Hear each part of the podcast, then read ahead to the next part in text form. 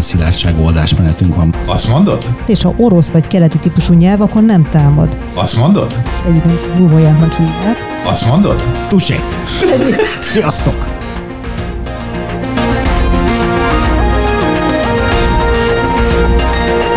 Ez itt a Protection, az IT Business IT biztonsági podcast sorozatának újabb epizódja, amelyben arról beszélgetünk, hogy a beszállítók kiberbiztonsági gyengeségei milyen veszélyekkel járhatnak azok számára, akiknek beszállítanak.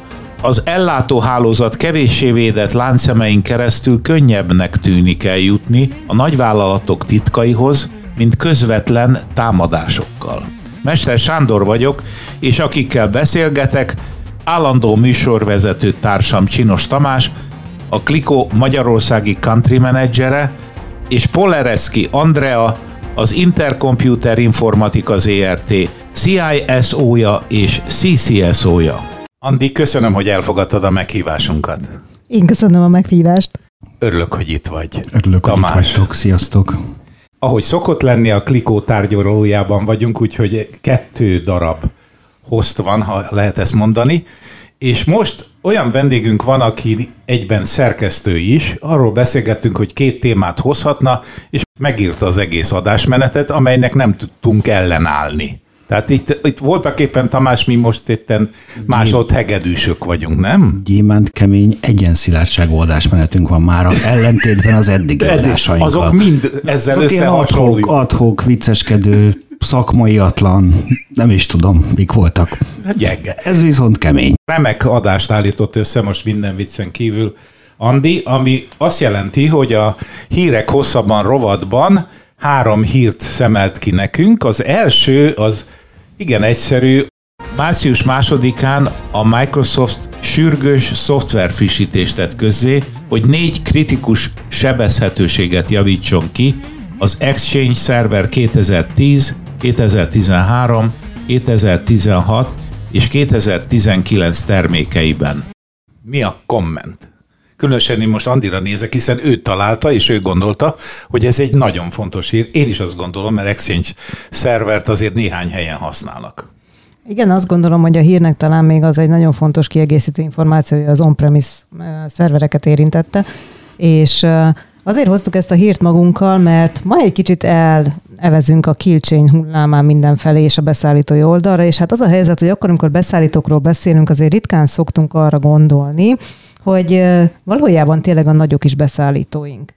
És ugye amikor kijön egy ilyen sérülékenység, és gyakorlatilag, tehát be az őszintét, kijön egy sérülékenység, utána kijön rá a patch, és ugye itt a patch lesz a lényeg, Nekünk, szekusoknak mindig el kell érni valahogy az üzemeltetésnél, hogy ez telepítésre kerüljön. Na most ehhez azért rollout kell, ez azért sok minden kell, hogy előtte megnézzük, hogy működik-e vagy nem, de vannak azok a helyzetek, amikor erre nincs idő. És azért gondoltam, hogy ezt hozzuk magunkkal, mert a hírrel egyébként lesz még egy-két csavar, és nagyon fontos az, hogy lássuk azt, hogy egy ilyen folyamat mit ölel fel, és milyen kockázatai vannak már csak annak is, hogy egyetlen egy patch felkerüljön. Szeretjük emlegetni, hogy honnan jön ez az egész történet, ugye? Most is említsük azért meg, hogy kínai államilag szponzorált csoportról van szó, akinek a nyomait felfedezik ebben a támadásban az Exchange szerver ellen. Tehát egy kínai APT-ről beszélünk, aki egyébként nem tudom, én nem vagyok felkent szakértője az ilyen malware alapú támadásoknak, de azt gondolom, hogy elég zseniális módon rakták össze ezt az egészet. Tehát, hogy maga a támadás az elég elegáns, és pont ezért elég nehéz megfogni ezek nélkül, a gyártói pecsek nélkül. És hát a patch management, igen, mindig szoktunk beszélni róla, hogy ez mennyire fontos, mennyire leszarják általában az IT-sok, ugye, amikor a, jön a security, hogy ezt most azonnal föl kéne tenni, hát majd kérünk egy ablakot két hét múlvára, és így tovább. Igen, és ráadásul, hogyha nem egy szerver van a on-prem rendszerbe, akkor van a probléma. Akkor kicsit megérthető, nem az IT, ha mondjuk 15 szervert kell pecselni. Akkor sem?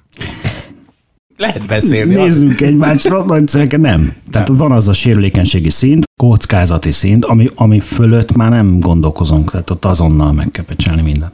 De itt, ahogy az Andi is mondja, itt egy teljes bizalom van a patch iránt, és mi van a patch sem tökéletes. Hát itt ugye érdekes színezete volt ennek a dolognak, hogy maga a támadás ugye január elején indult. Aztán ugye lement belőle két hullám, és aki frissített, frissített, aki nem, nem. És ugye ez nagyon érdekes volt, hogy, hogy ment tovább, és egy kicsit mutálódott is az egész. és utána, amikor az április közepén egyébként, amit küldtem még nektek linket, tehát április közepén kiderült, hogy azért annak ellenére, hogy kijött a patch már márciusba, és hogy mennyire frissíteni kellene, és mennyire fontos lenne, sürgős lenne frissíteni, azért az érintett szervereknek a több mint a felét nem sikerült lefrissíteni. És ezért lesz nagyon fontos, amit mondott a Tamás is, hogy tehát van az a szint, amikor ezzel foglalkozni kell, mert ez, ez nagyon súlyos károkat tudott okoz, okozni nagy infrastruktúrákba is. A kérdés az megint, hogy ugye fel tudom-e mérni, hogy mi érintett? Itt az a kérdés, hogy amikor a pecset kibocsájtja a szolgáltató, akkor kellő információt ad ahhoz, hogy megijessze az Nem. IT-t? Emlékezzünk meg korábbi adásainkra, amikor erről bontakozott ki némi vita, hogy a Microsoft az biztonsági gyártónak tekinthető-e vagy sem. Én ugye azon az állásponton voltam, hogy szerintem nem, és pont az ilyenek miatt. Tehát, hogy amikor egy exchange sérülékenységről kiderül, és kiadnak egy ilyen kritikál pecset, akkor tehát én elolvastam ezeknek a pecseknek a leírását, én se éreztem volna belőle, hogy ez most olyan über fontos. Tehát valahogy a gyártói kommunikáció, és gyártó most a Microsoftot értem, nekem nem volt elég fajsúlyos, vagy al- alarming, vagy hogy mondjuk ezt magyarul, vagy hogy kéne ezt mondani magyarul. Tehát nem, nem volt elég ijesztő egész egyszerűen. Nem volt elég részletes, tehát hogy ha ezt most nem csinálod meg, meghalsz, vagy tehát valami hasonló történet, illetve nem túl sok információt fedett fel arról, hogy akkor pontosan milyen metódusokat követ a, a támadó az később derült ki. Ugye, tehát ez a január óta zajlottak ezek a támadások, és márciusban derült ki, hogy akkor mi a, mi a pontos metódus. Nem lehet, hogy azért óvatos a gyártó, mert akkor már mindjárt a patchből egy ilyen negatív kommunikációs hullám keletkezik, hogy az ő terméke milyen gyenge, hogy a szarszót most ne használjam. Hát azért ez így érdekes, mert ha ettől fél a gyártó, akkor minőségi kódot kell csinálni. Tehát, hogy nem, tehát attól, hogy van egy sérülékenység, és ez napvilágot lát, és arra ő pecset csinál. Tehát Isten áldja meg, ha már pecset csinált rá, akkor már ezen a kommunikáció múljon, hogy kihasználják-e. Magyarul akkor bénaság, hogy nem írja. Ugye? Lehet hát, ezt mondani?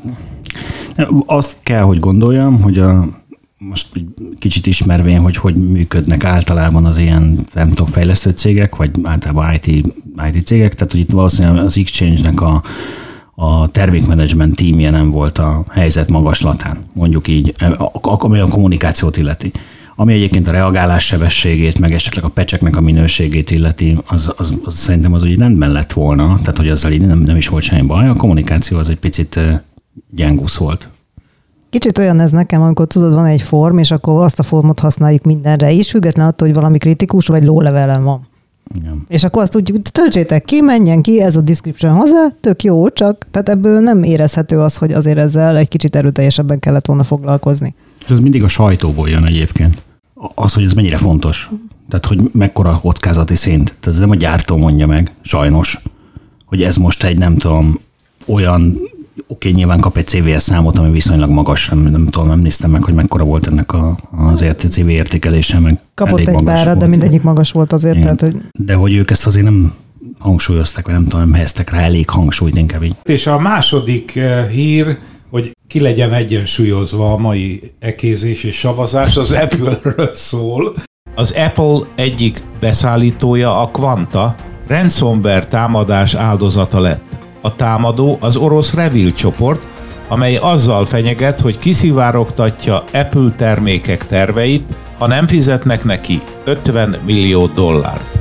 Ezt miért választottad, Andi? Azért, mert amikor IT kockázatokról és sérülékenységekről beszélünk, akkor valamiért képesek vagyunk arra fókuszálni, hogy csak az IT beszállítókat vonjuk bele a kockázataink közé. És ha már beszállítókat kell mérlegelni, vagy beszállítókat kell bizonyos értelemben minősíteni azt szerint, hogy mennyire függ tőle egy üzletileg kritikus folyamat, egy üzletileg kritikus rendszer, vagy bármi más, hogy az előző példánál is maradva, akkor valahogy ennél itt megszoktunk állni, és nem gondoljuk át a többi flót, pedig manapság már nem nagyon van olyan tevékenység, amihez nem köthető informatika. Ez teljesen, teljesen így van. Tehát, hogy egyre inkább nem direktbe jönnek a támadások, hanem egyébként az elmúlt egy évnek szerintem így összekezhetjük, hogy hogy ezek a supply chain-etek jellegű, tehát a beszállítói láncot támadó rosszalkodások, ezek e, felerősödtek, tehát hogy sokkal ritkábban jönnek most már szembe a bűnözők, vagy ugye itt is államilag szponzorált tímről beszélnek, oroszról van szó, igen. Nem szemből jönnek, hanem ilyen kerülő utakon próbálnak, mert nyilván a, az adott cégnek, ugye itt az Apple-ről van szó, a saját biztonság az viszonylag magas szintű. Sokkal egyszerűbb ugye egy beszállítóján keresztül hozzájutni azokhoz az információkhoz, amit esetleg direktben nem tudnak ellopni. Andi arra utalt, hogy a nemzetközi cégeknél legalábbis, de szerintem a felelős magyar cégeknél is van egy processz, amikor a beszállítókat minősítik, mondjuk a csavar beszállítót, vagy bármilyet, tehát nem informatikai beszállítóról van szó, megnézik a minőséget, a cégnek a gazdasági biztonságát, mennyire lehet megbízni abban, hogy két év múlva is tudja ugyanazt a minőségi csavart előállítani, és valóban én majdnem biztos vagyok benne, hogy nincs az ilyen processzekben benne, hogy a nem informatikai beszállítónak az informatikai rendszerét világítsuk át. Ha mi megrendelők vagyunk, megkérdezhetjük, hogy kezi csokolom tetszett a pecset föltenni időben? Ugye ez egy érdekes kérdés, mert itt az Apple-t konkrétan az egyik tájvani gyáren keresztül tolták meg, és ugye több évre elő, előre a jövőbeni termékeknek a tervrajzait vitték a leg, el. A legérzékenyebb Így, így. Ugye üzleti, üzleti szempontból számomra ennél kritikusabb kevésbé tud lenni, mint Abszolút. hogyha a jövőmhöz kapcsolódó egy stratégiai... innovatív cégről Így, van szó. Egy stratégiai szempontból fontos adattömeget elvisznek, ugye tőlem, de hát végig nem tőle vitték el, hanem a gyárból, és hát ugye ezzel megzsarolták őket elég rendesen. Most a, megmondom őszintén, hogy a hírnek az a folytatása nincs meg, hogy végül fizettek, vagy nem, vagy mi történt. Tehát, hogy ez a, ez a rész így hiányzik még a kommunikációból, viszont ugye nagyon fontos az, hogy ezt, ezt valahogy beleszuszakoljuk ezekbe a rendszerekbe, mert ebben az esetben ugye ez egy gyártó, és persze számítástechnikai alkatrészeket gyárt, ugye megbukókat például ők gyártják, ez a tájváni gyár, de effektíven nincs összekötetésben semmilyen szinten az Apple-nek a rendszereivel, meg semmivel se. Miért volt ott évekre előre ez a bizonyos terv? Ugye a roadmap lényegében a roadmap ott volt. Másrészt, Gyártósort föl kell építeni hozzá, Így, kell alakítani, munkafolyamatokat meg kell tervezni. meg azt gondolom, A hogy csipek- prototípusok, Igen, prototípus tervezés, hogy akkor hogy lehet összerakni gazdaságosan, kijönne a budgetből, ugye az összerakási folyamat az belefér vagy emel, árat kell emelni, tehát hogy ez egy életbeágó információ szerintem gyártó cégeknek. Én a végén kipirosoztam az adásmenetben azt a bekezdést, ami nekem vicces volt, hogy a Quanta, mert ez az a cég, amit megtámadott az orosz Revil, azt mondta, hogy amint tudomást szerzett a támadásról, aktiválta az információs biztonsági rendszerét. Igen, és nagyon fontos nekik a biztonság Igen, és a de mindenkinek. ügy- és az ügy, ügy, De, még, de után, de mi, addig mi? függöny. Addig mi volt? Tehát addig csak így ült a rendszer, vagy ki volt Nem, kapcsolva? Hát, meg, Lehet, megnézed hogy az rosszul- elmúlt, nem tudom, N évben az összes cég, ahol breach volt, az azzal fejezi be a sajtóközleményét, Jó hogy mindent megtettünk, és nekünk nagyon fontos a biztonság, és az ügyfeleink adatai, és ezentúl is mindent meg fogunk tenni, hogy ezeket egy blö, blö, blö,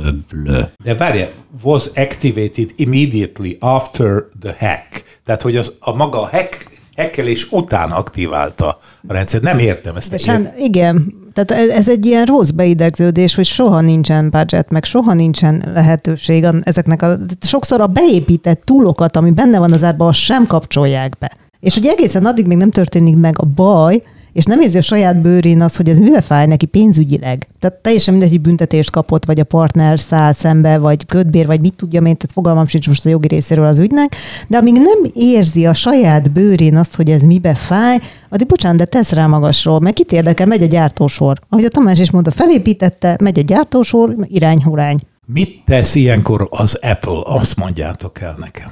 Hát gondolom, Dá, dá, vagy mit csinál? Hát, á, igen.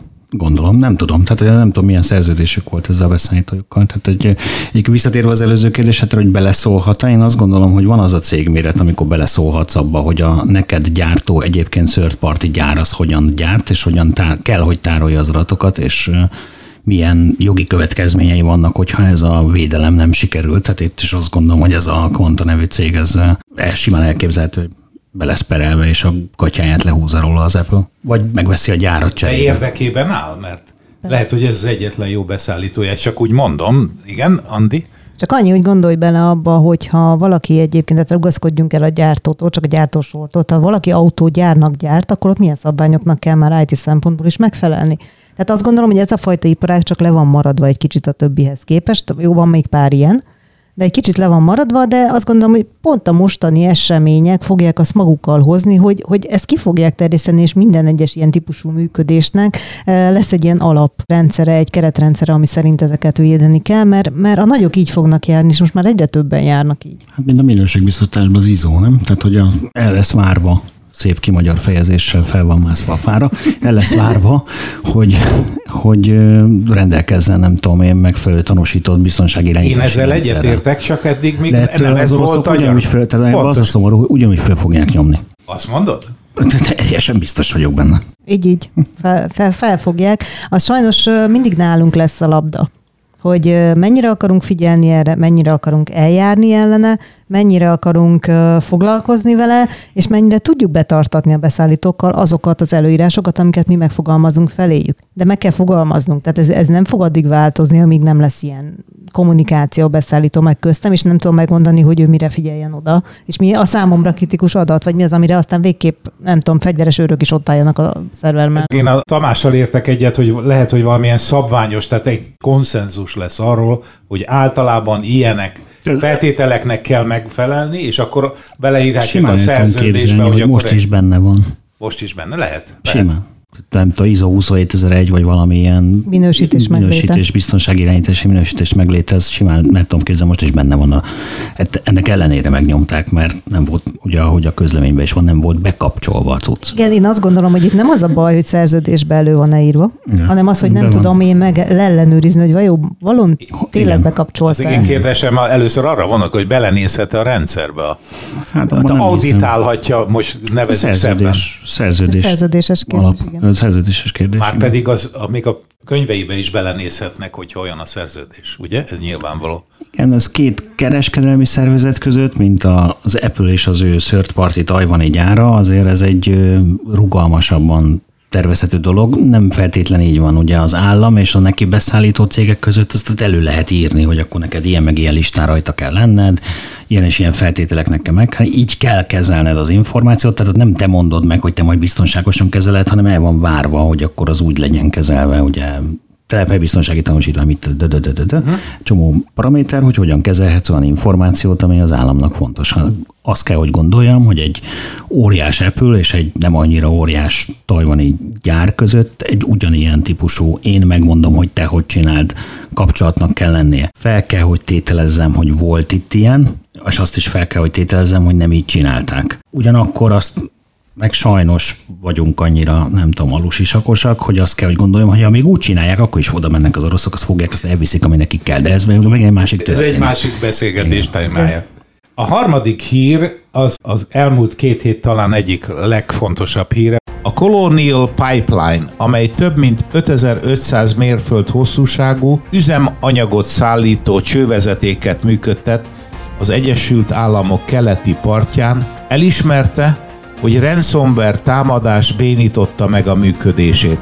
A vállalat az informatikai rendszereinek bizonyos részeit elővigyázatosságból offline állapotba kapcsolta. Nekem érdekes volt, mert engem a technológiai háttere ennek a támadásnak azért már lenyűgözött. Itt azért olyan típusú támadásról beszélünk, ugye ransomware az a service volt a háttérbe, és egy malverrel indult az egész a DarkSide nevezetű malverrel, és olyan kifinomult megoldásokat alkalmaztak a támadás során, ami komolyan mondom szakmán belül is ijesztő. És az, hogy egy, egy, egy ilyen típusú megrendelt szolgáltatás képes arra, hogy teljesen saját magát letitkosítva, a saját konfigurációs fájlait letitkosítva, végig a radar alatt működve, kiolvasva, és ez a, ez a legdurvább volt nekem az elemzésben, kiolvasva a gépeknek a funkcióit, és összeszedve a teljes leírást, hogy mégis milyen infrastruktúrában ül, és figyelj, nem geolokációt használ, nem a billentyűzetnek a nyelvbeállítását, és ha orosz vagy keleti típusú nyelv, akkor nem támad. Tehát ez már, vajon, ez már, vajon miért tesszük fel? Most ezt, ezt, ezt így konteót nem gyártunk, de... de, de ez tökre nem konteót, tehát ez egy tény? Tehát, hogyha Cyril betűs billentyűzet nem olvas, nem, az nem, a nem csak Cyril, tehát ezért tettem hozzá, hogy nem igen. orosz és keleti típusú, tehát van egy határvonal, amitől keletinek számít, és így, és így például a magyar billentyűzet az már erőteljesen a határán van ennek, hogy nagy valószínűséggel itt sem fertőz.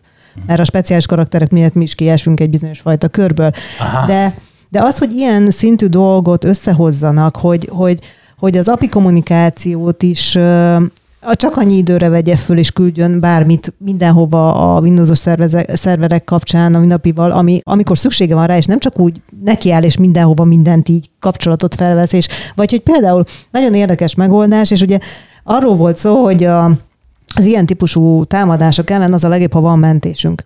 Ez a tudsz képes arra, hogy megkeresse a mentéseket, és azokkal kezdje a titkosítást. Igen, a mentésből visszaállás az egy öt éve még jó volt ransomware ellen, már most nem. már egyre kevésbé. A másik, ami nagyon érdekes volt, hogy gyakorlatilag úgy fut le a titkosítás is, hogy már nem az, hogy akkor lehetetlenítse a rendszert, nem, válogat benne, hogy mi az, amit letitkosítson, ami fáj, de a rendszer még fut, tehát megint, hogy a radar alatt ne lehessen megtalálni. De mi a tanulság mondjuk egy cisónak Magyarországon?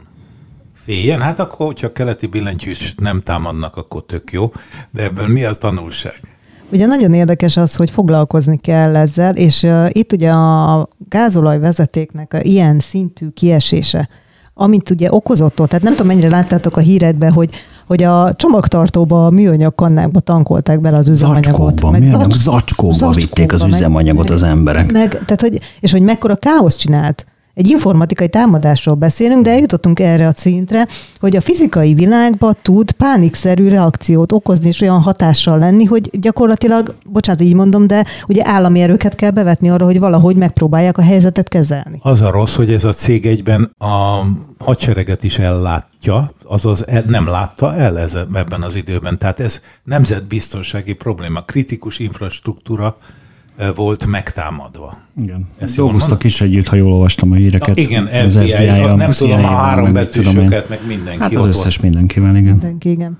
Igen, és akkor, és akkor az ember ilyenkor egy elgondolkozik rajta, ugye beszéltünk az előbbi hír kapcsán is a szerződéses megfelelésre, meg ugye miket írjak elő, meg minden, hogy ez tök jó.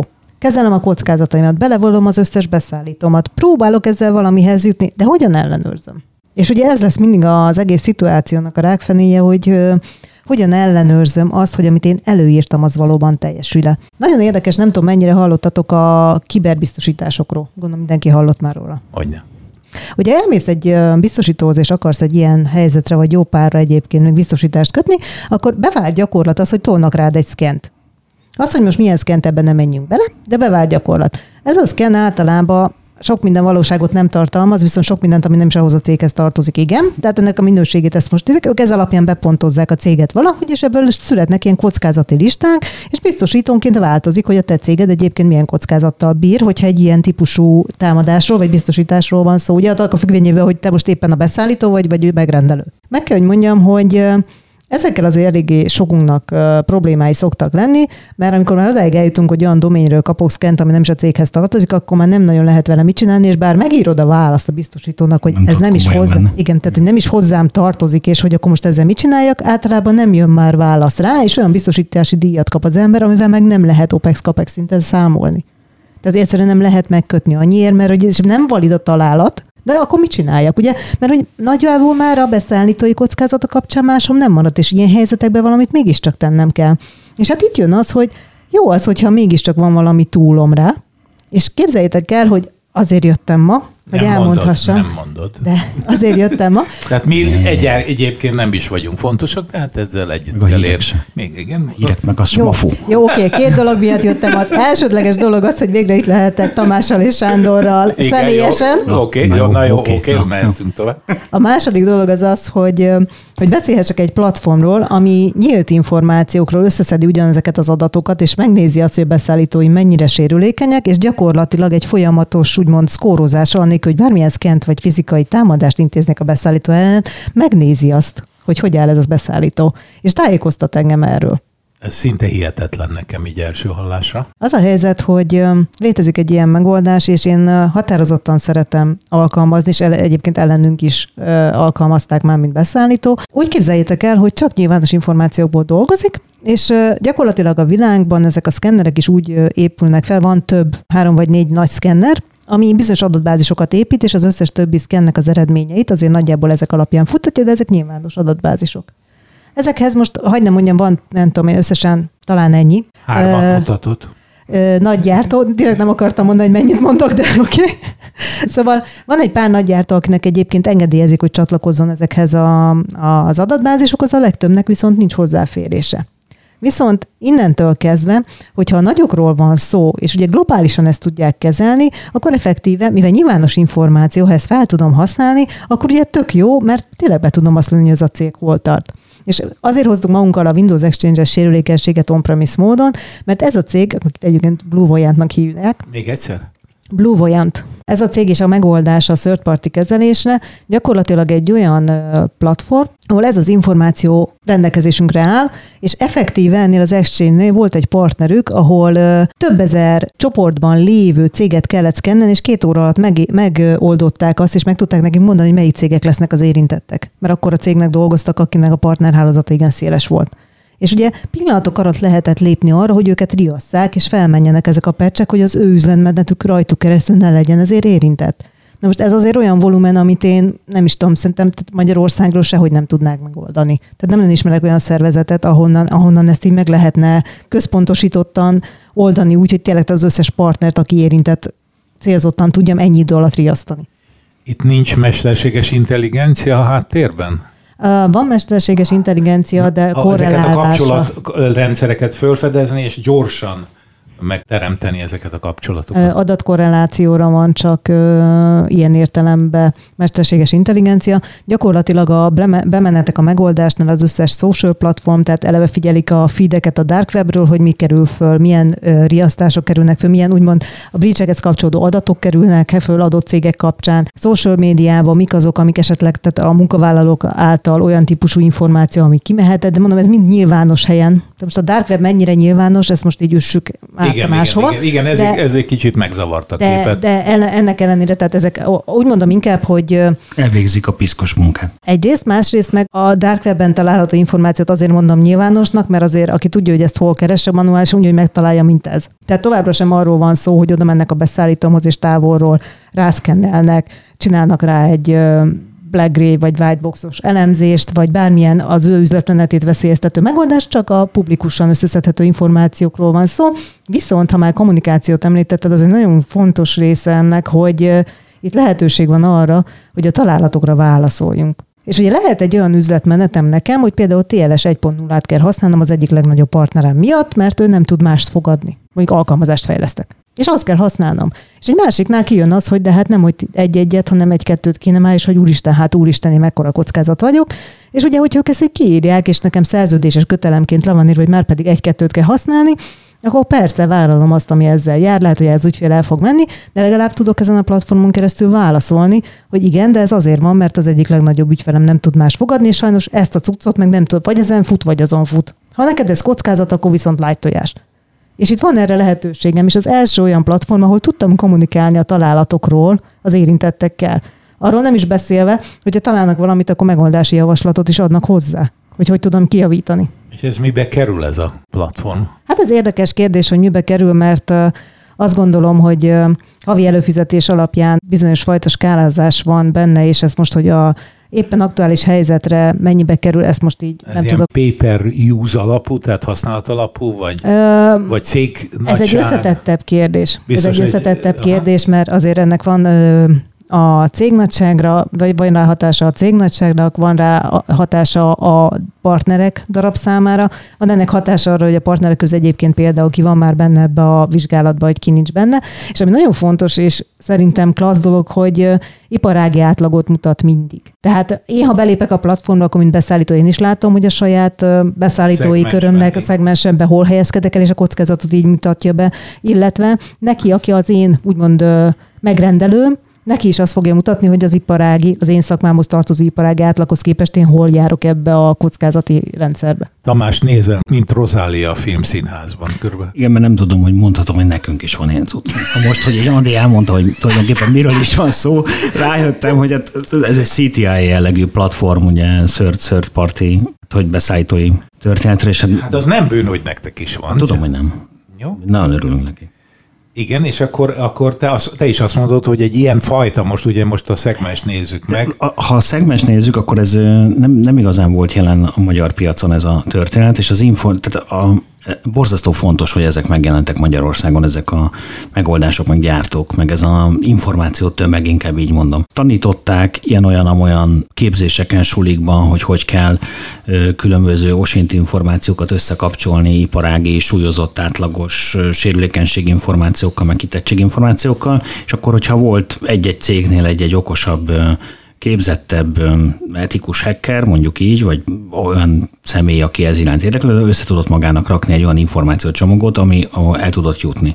Most azok, hogy ezek a gyártók megjelentek egyetem Európában, meg kezd fölfutni ez a CTI névre hallgató piaci szegmens, ez abban a szempontból jó, hogy így sokkal több helyre eljuthat létfontossági információ. Itt nem csak beszállítói láncokról beszélünk, hanem az adott cégeknek esetleg a brand értékének a, a brand értékét veszélyeztető online információkról, és így tovább, és így tovább. Tehát nem csak SecOps, hanem brand intelligence, supply chain intelligence, tehát csomó olyan forrást tudunk használni, ami, ami lényeges lehet.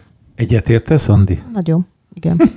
És ami a legjobb benne, talán azt hiszem, hogy így a legjobb, hogy nem csak IT használhatja. Tehát nem, nekem, nem nekem készült, mint szekes, nem nekem készült, mint IT is. Nagyon jó elboldogul vele egy közbeszerző. És nagyon fontos lesz neki, hogy a Bisnode mellett abszolút. lásson egy ilyet.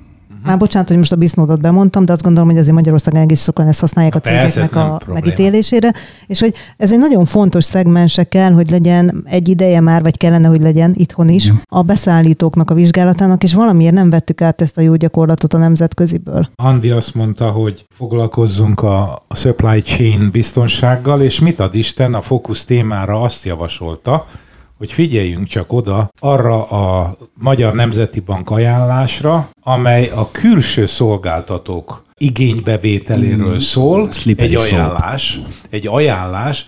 Én meg kell mondom, elolvastam az első mondatot, amit szerintem ember nem, ember nem tudja Elolvastam elolvasni. És elaludtam. És elaludtam az első mondaton, de később kiderült, hogy baromi izgalmas.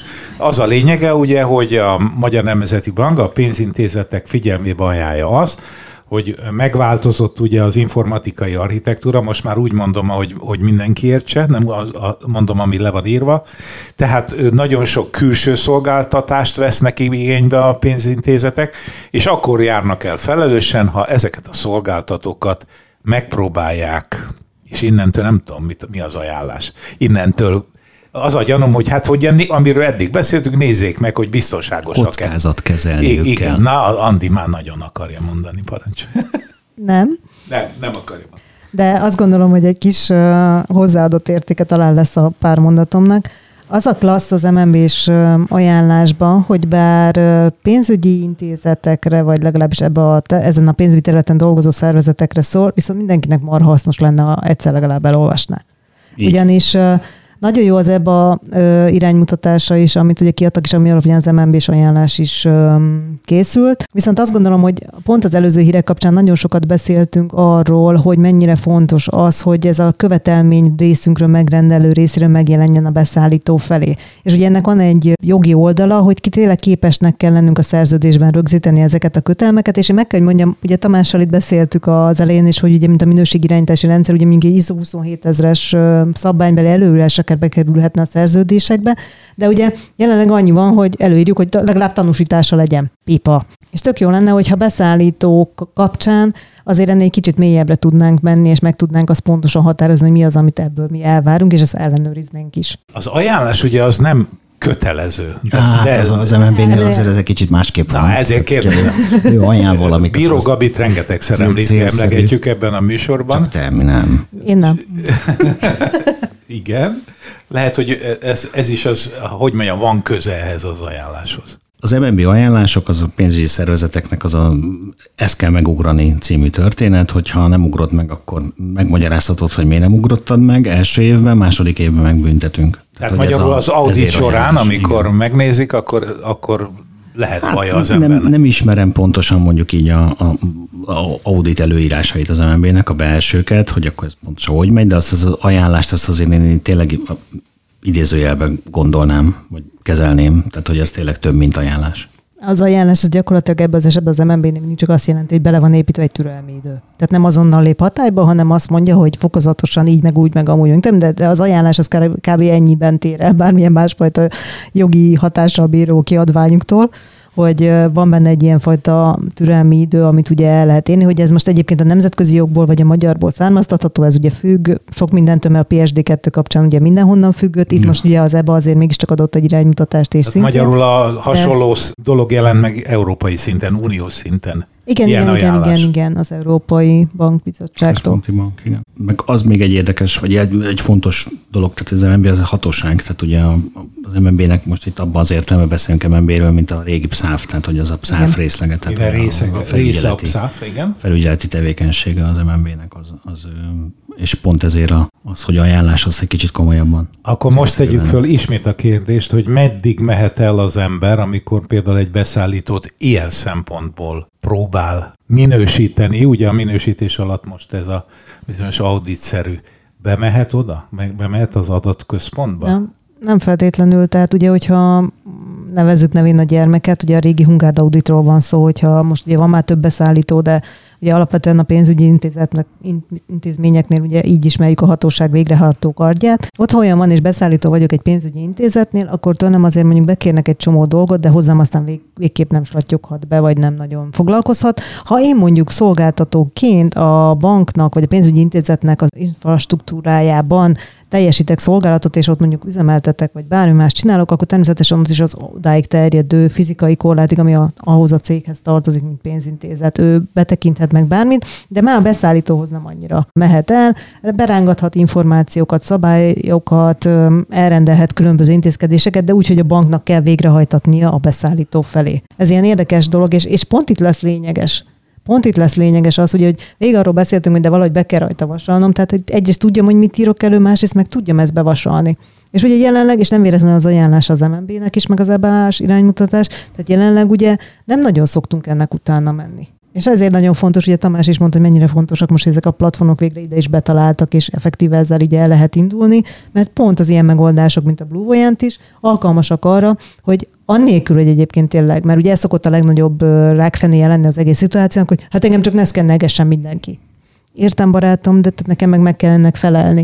És akkor hol a köztes határ? Hát egy ilyen platformon például van egy olyan kockázati besorolásom, amivel azért effektíve hatóságügyileg lejelenthetem azt, ami hozzá tartozik ehhez a flowhoz, meg tudom mutatni, hogy a beszállítóimat valami alapján én besoroltam, valamilyen fajta kockázattal ugye bírnak az én ügymenetemre, és ilyen értelemben nyomon tudom követni. Ez az rendszer egyébként azt meg fogja mutatni, hogyha volt egy sérülékenység, és tájékoztatták róla, akkor na itt rakta föl a pecset, mert már nincs. Örülünk ennek az ajánlásnak?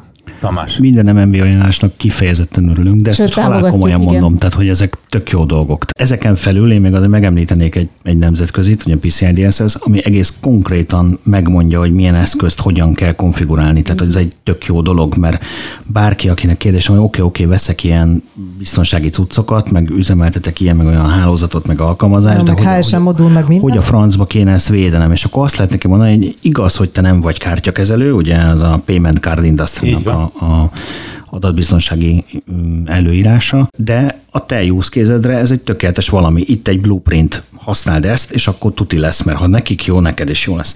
Az MNB ajánlásokkal is ugyanígy vagyunk, és azért mondta szerintem az Andi az elején, hogy ezt annak is érdemes elolvasni, aki nem pénzügyi szektorbeli cég, mert egy olyan agytrözt áll azok mögött, akik azokat összeállítják, ami az nagyon-nagyon sok más iparágban is tök hasznos információkat adnak. Nem mindent kell belőle használni, meg nem azzal a szigorúsággal, ahogy ugye a felügyelet kikényszeríti a pénzügyi szektor szereplőitől, de egy csomó mankó van benne, amit szerintem akár ipari cégek, akár szolgáltató cégek, akár abszolút nem pénzügyi közeli cégek tudnak használni. Ez egy olyan tudásbázis, amit érdemes, érdemes lenne használni. Én azt mondanám, hogy iránymutató. Egy korábbi Igen, beszélgetésünknél megjegyeztük, hogy ha van egy ilyen ajánlás, az nem csak a pénzintézeteknek fontos, hanem az egész ipar, most a teljes gazdaság számára, és mindenki csak tanulhat belőle. Az egy más kérdés, hogy mikor lesz ott is ajánlás, vagy elvárás.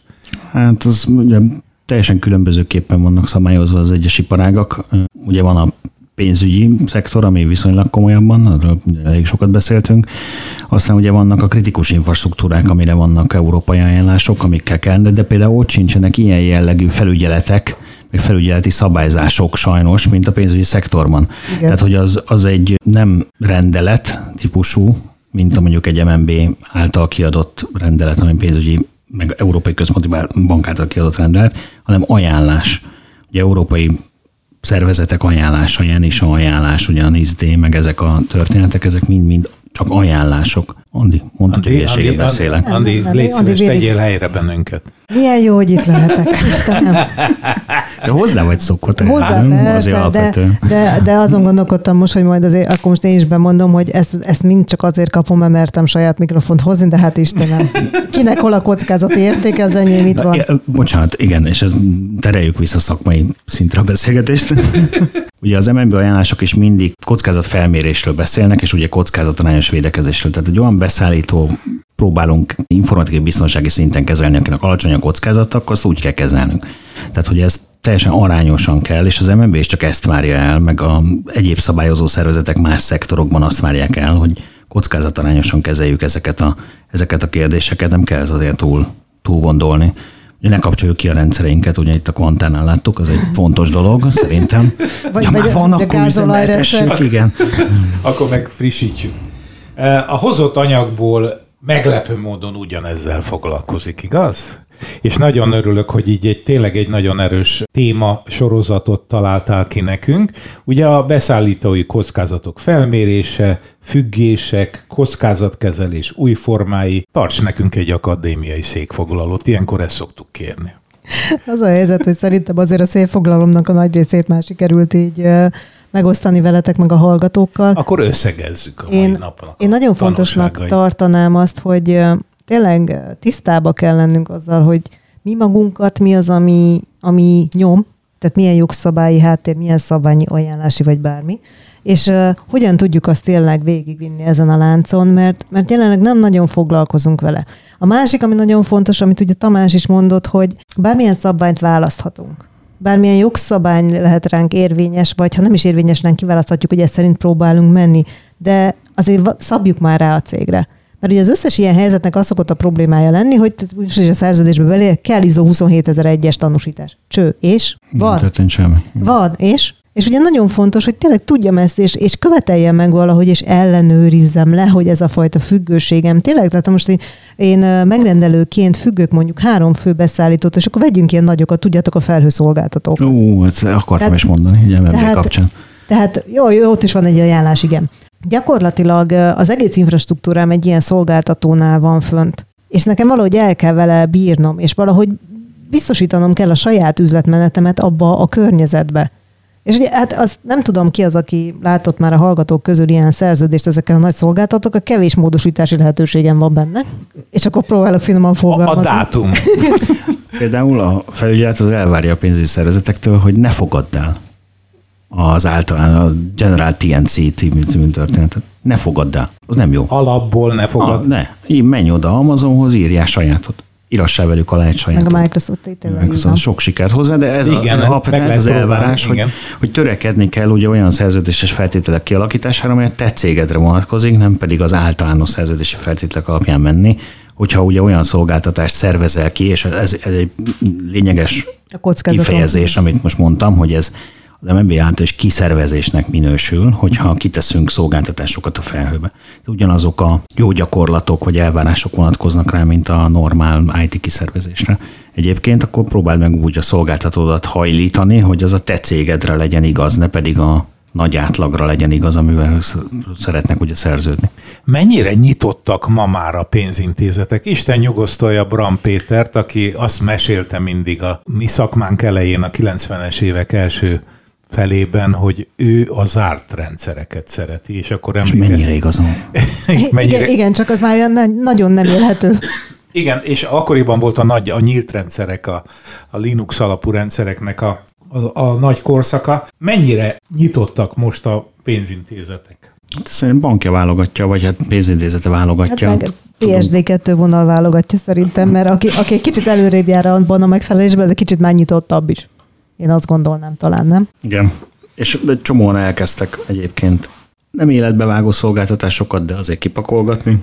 Gondolok itt arra, hogy ha abban nem tud belekötni ugye a felügyelet, hogy mondjuk O365-öt használnak, akkor más nem SAS típusú felhőszolgáltatással mi, mi a fene bajuk lehet.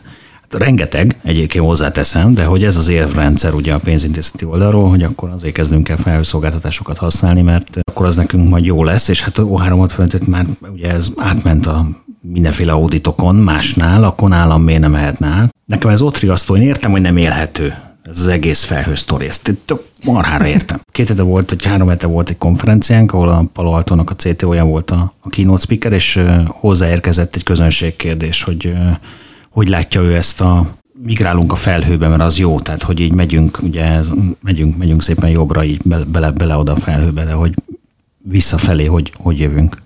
Van erre? Sehogy. Sehogy, igen. Nincs, Na ez egy Nincs az a pénz, ami Ez egy nagyon ijesztő dolog szerintem. Tehát, hogy fölmész, és akkor Nincs visszaút. Nincs. Nincs rá jó gyakorlat, nyilván nem tolják, hogy illetve most keresek még egy hírt. Torizhatok még? Nyugodtan, meg, meg is találtam közben ja, egyébként, bocs. bocsánat. Nem volt benne az adásmenetben, elnézést.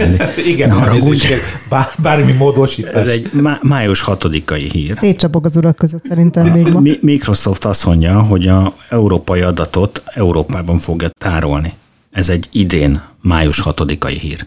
Igen, értjük. 2018. május 25-e óta.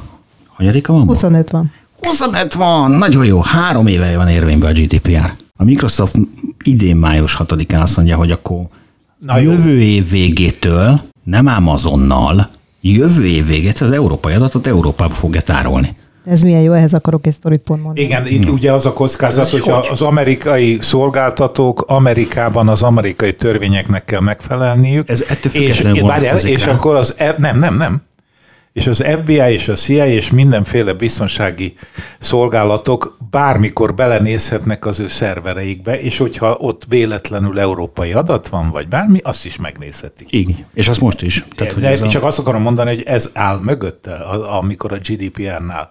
Azt mondjuk, hogy Európában tárolja az európai adatokat. Igen.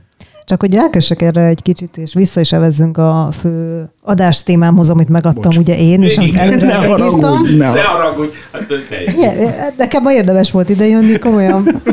Két ennyi idős emberrel még nem kaptam ennyi elnézést, mint ma. Tehát így siker, sikerként élem meg a mai napot. Szóval csak hogy tényleg egy kicsit visszakanyarodjunk erre, nagyon érdekes dolog az, és pont a nagyok kapcsán, mert ugye az elején nem nevesítettük, de ugye mutogattam a hármast, és azért most már azért előkerült mindegyik. Az a jó ezekbe a platformokba, hogy őket is szkennelik, és róluk is megvan az info és a legtöbb esetben a kommunikáció kimegy egy ilyen nagy gyártó felé, aki biztosítja az infrát, mondjuk az ilyen környezetemben egy ilyen szolgáltatás kapcsán, most teljesen mindegy, hogy saspas, mit tudom, ezt most engedjük el, de biztosít így infrastruktúrát a, a számomra, vagy bármilyen fajta környezetet, gyakorlatilag ővelük is úgy megszületik a kommunikáció.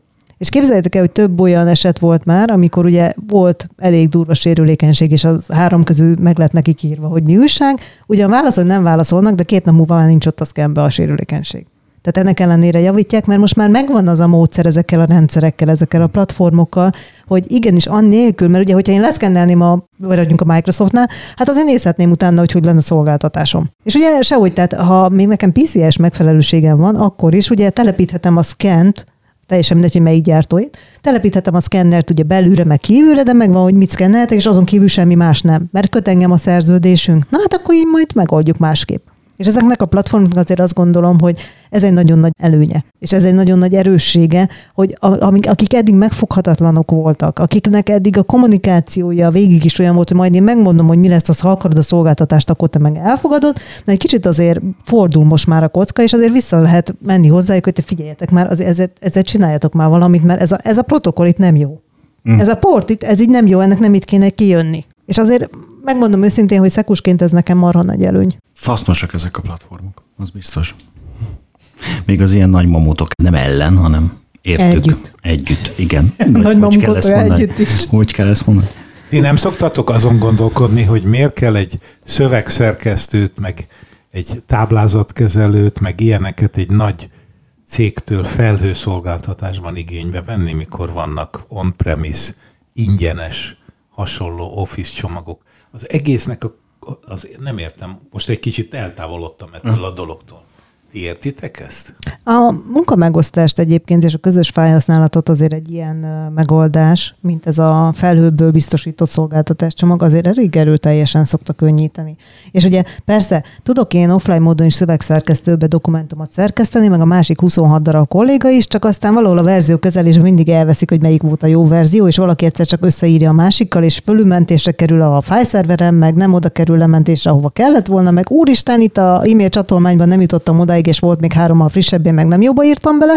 Tehát, hogy e- ehhez képest egy ilyen megoldás, főleg, hogyha most a Microsoftot nevezzük a nevén, és a SharePoint online-nal össze van fűzve mondjuk egy teams akkor azért gyakorlatilag ez egészen előnyösen a kollaborációt a munkatársak között biztosítja. Ellentétben azzal, hogy mindenki gépel a saját gépén, és akkor majd a 62-ből mondjuk egy szabályzat kapcsán az összes szakterület az ember megpróbálja összevágni, hogy akkor ki hol mit javított bele.